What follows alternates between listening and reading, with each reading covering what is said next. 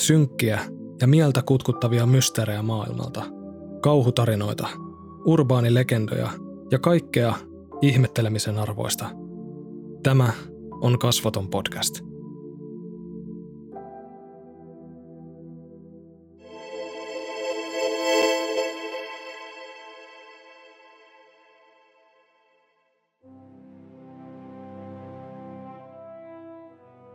Vuoteen 2014 mennessä Southamptonin yliopisto oli tutkinut yli 2000 sydänpysähdyspotilaan tapausta 15 eri sairaalassa ja kolmessa eri maassa. Tutkimuksissa kävi ilmi, että lähes 40 prosenttia elvytyksestä selvinneistä potilaista kokivat jonkinasteisen tietoisuuden tilan sen aikana, kun heidät oli kliinisesti todettu kuolleiksi. Vaikka useimmat eivät muistaneet tarkkoja yksityiskohtia, Samankaltaisia kokemuksia nousi kuitenkin esiin. Yksi viidennestä oli tuntenut poikkeuksellista rauhan ja tyyneyden tunnetta, ja liki kolmannes potilaista kertoi, että aika oli hidastunut tai vaihtoehtoisesti nopeutunut. Tässä videossa tutustutaan kehosta poistumiskokemuksiin, jotka tunnetaan kansainvälisesti termillä OB, joka on lyhenne sanoista Out of Body Experience. Kyseessä on tajunnan tila, jossa henkilö kokee irtautuvansa fyysisestä kehostaan. Joissain tapauksissa henkilö on katsellut itseään yläpuolelta ja pystynyt jälkikäteen kuvailemaan ympärillään tapahtuneet asiat todenmukaisesti. Useimmiten tämä on tapahtunut juuri ennen nukahtamista tai silloin, kun kuolema on kolkutellut ovella.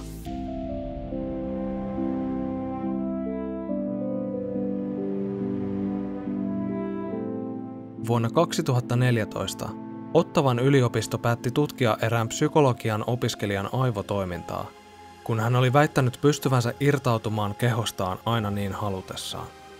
24-vuotias kanadalaisnainen kertoi oppineensa tempun jo päiväkodissa, silloin kun päiväunet eivät sattuneet kiinnostamaan. Myöhemmin opintojensa aikana hän osallistui luennolle, jossa perehdyttiin OB-ilmiöön, ja yllättyi saadessaan tietää, etteivät kaikki voineet hypätä astraalivaellukselle aina silloin, kun siltä tuntui.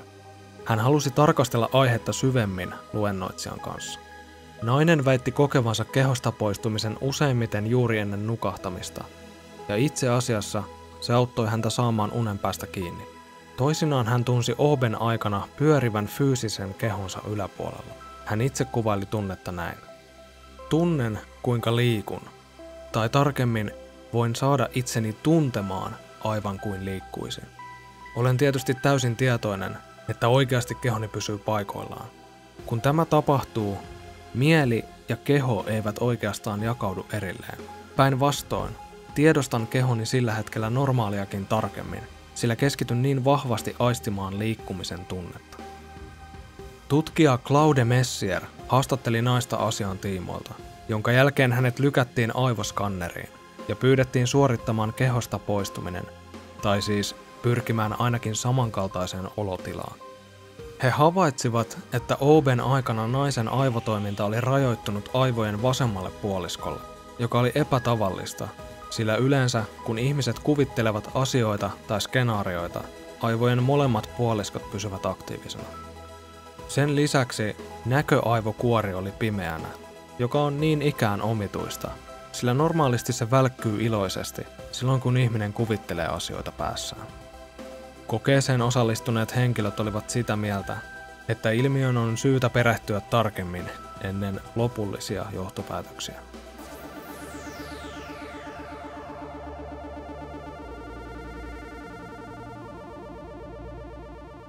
Tohtori Charles Tart oli yksi ensimmäisistä henkilöistä, joka ryhtyi tutkimaan OBA laboratoriokokeiden kautta. Vuonna 1966 hän kutsui Kalifornian yliopistoon henkilön, joka väitti kykenevänsä astraalivaellukseen.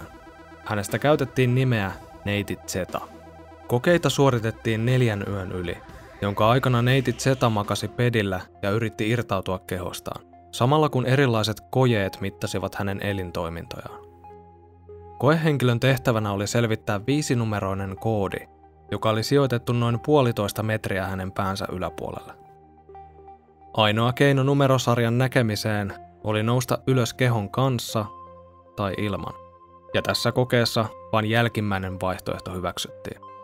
Maanantaina keskiviikon välisenä aikana koehenkilö raportoi leijuneensa kehonsa yläpuolella, mutta numerokoodin sijaan naisen näkökenttään oli ajautunut vain seinäkello. Hän ilmoitti ne kellonajat, joihin viisarit olivat astraalivaelluksen aikana osoittaneet. Ja kenties oli vain sattuman kauppaa, mutta laitteisiin oli tallentunut kyseisillä ajanjaksoilla epätavallisia aivoaaltokuvioita.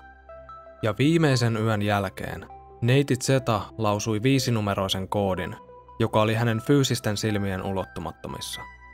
Aivoaaltoja mittaava laite näytti jälleen kerran käyrää, joka erosi valve- tai unitilan tuottamasta kuviosta. Koetta on kritisoitu muun muassa sen takia, ettei sitä tallennettu videolle.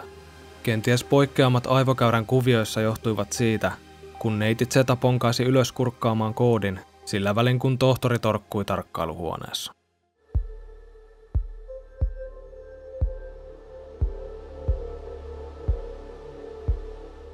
57-vuotias mies kiidätettiin sairaalaan, jossa hän ehti virua kuolleena kolmen minuutin ajan, ennen kuin hoitajat saivat käynnistettyä sydämen uudelleen. Kun Southamptonista kotoisin oleva sosiaalityöntekijä palasi tajuihinsa, hän hämmästytti hoitohenkilökuntaa kertomalla, kuinka oli elvytyksen aikana irtautunut ruumiistaan ja katsellut katon rajasta elotonta itseään.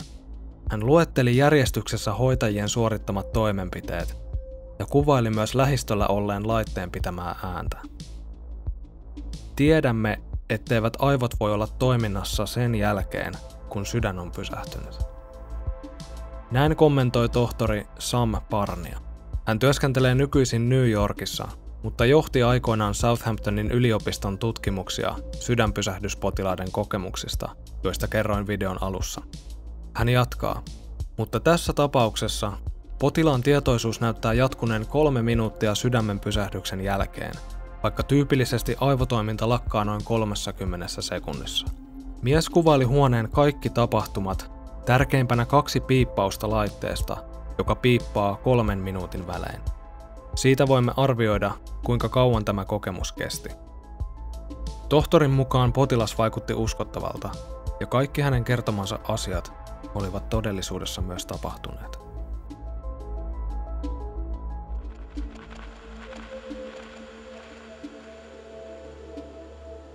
Vaikka Kimberly Clark toi asian esiin vuonna 1984, oli se tapahtunut jo seitsemän vuotta takaperin.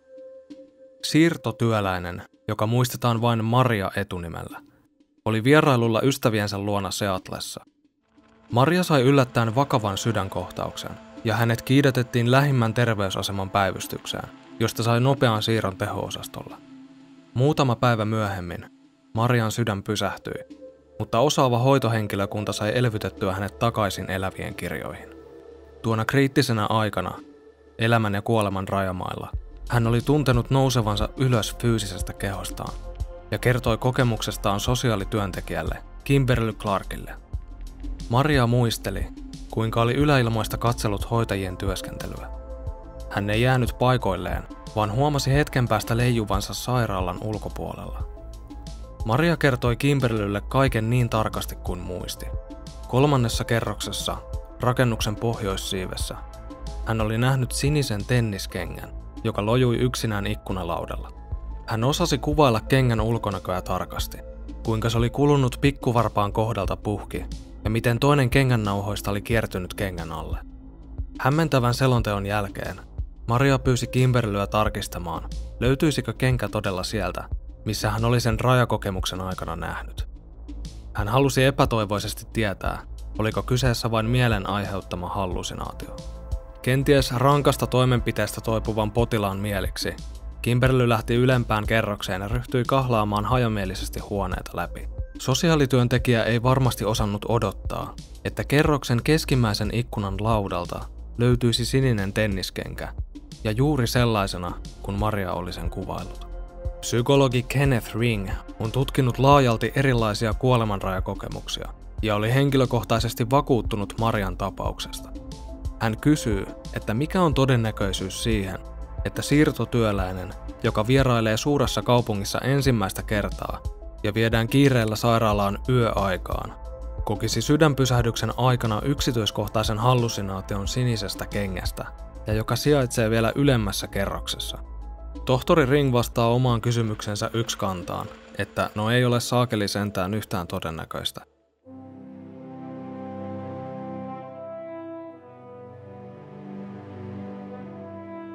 Pam Reynolds oli yhdysvaltalainen laulaja lauluntekijä, jonka kuolemanrajakokemus on eräs laajimmin dokumentoiduista, sillä se sattui tapahtumaan tarkan monitoroinnin alla Arizonan neurologisessa instituutissa. Naisen tarina on käyty läpi useissa eri julkaisuissa ja TV-dokumenteissa. Vuonna 1991 Reynoldsin aivoista löydettiin valtimon pullistuma. Hänelle sanottiin leikkauksen olevan mahdoton, mutta nainen ei lannistunut, vaan kääntyi tohtori Robert Spetzlerin ja hänen kehittämänsä uudenlaisen toimintamallin puoleen. Neurokirurgin suunnitelman mukaisesti potilaan ruumiinlämpöä alennettiin reilusti ja aivot tyhjennettiin verestä, jotta pullistuma ei repeäisi leikkauksen aikana. Sydän pysäytettiin, jonka seurauksena aivotoiminta lakkasi kokonaan. Hän oli kliinisesti kuollut. Leikkauksen jälkeen nainen elvytettiin ja sydän hörähti käyntiin ainutlaatuiselta paussiltaan. Ja sen jälkeen asiat menivät omituisiksi. Reynolds pystyi jälkikäteen kuvailemaan tarkasti operaation eri vaiheet. Hän jopa huomautti pienestä lommosta työkalussa, jota käytettiin hänen kallonsa avaamiseen. Vaikka Reynolds olisi jollain ihmeen kaupalla pysynyt tietoisena operaation ajan, suojaavat silmälaput ja korvatulpat olisivat tehneet havainnoinnista joka tapauksessa melkoisen vaikeaa. Hän kuvaili irtautumista vuonna 1999 julkaistussa lehtiartikkelissa. Noustuaan ylös ja ulos kehostaan, hän oli nopeasti ymmärtänyt, että leikkauspöydällä makaava ruumis oli hänen omansa, mutta sanojensa mukaan tunsi olevansa siihen vähemmän kiintynyt kuin joihinkin autoihin, joista hänen on täytynyt luopua. Hän muisti katsovansa yhdessä vaiheessa operaation etenemistä kirurgin olan takaa. Reynolds kertoi näkevänsä selvemmin ja kuulevansa kirkkaammin kuin koskaan ennen. Hän aisti valtavan pyörteen ja sen päässä kirkkaan valon, joka veti häntä kauemmas fyysisestä kehostaan. Hän olisi halunnut lipua valoon, mutta ilkikuriset ihmiset elvyttivät hänet ja pakottivat takaisin raskaan lihasäkin vangiksi. Kokemus muutti Pam Reynoldsia perusteellisesti – Tuomitsevaiset luonteenpiirteet väistyivät empatian ja idealismin tieltä. Voidaan siis sanoa, että oli kokemus todellinen tai ei, ainakin sillä oli myönteisiä vaikutuksia.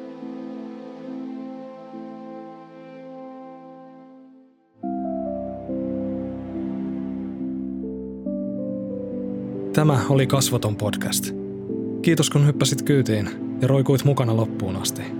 Ihmetellään taas ensi jaksossa.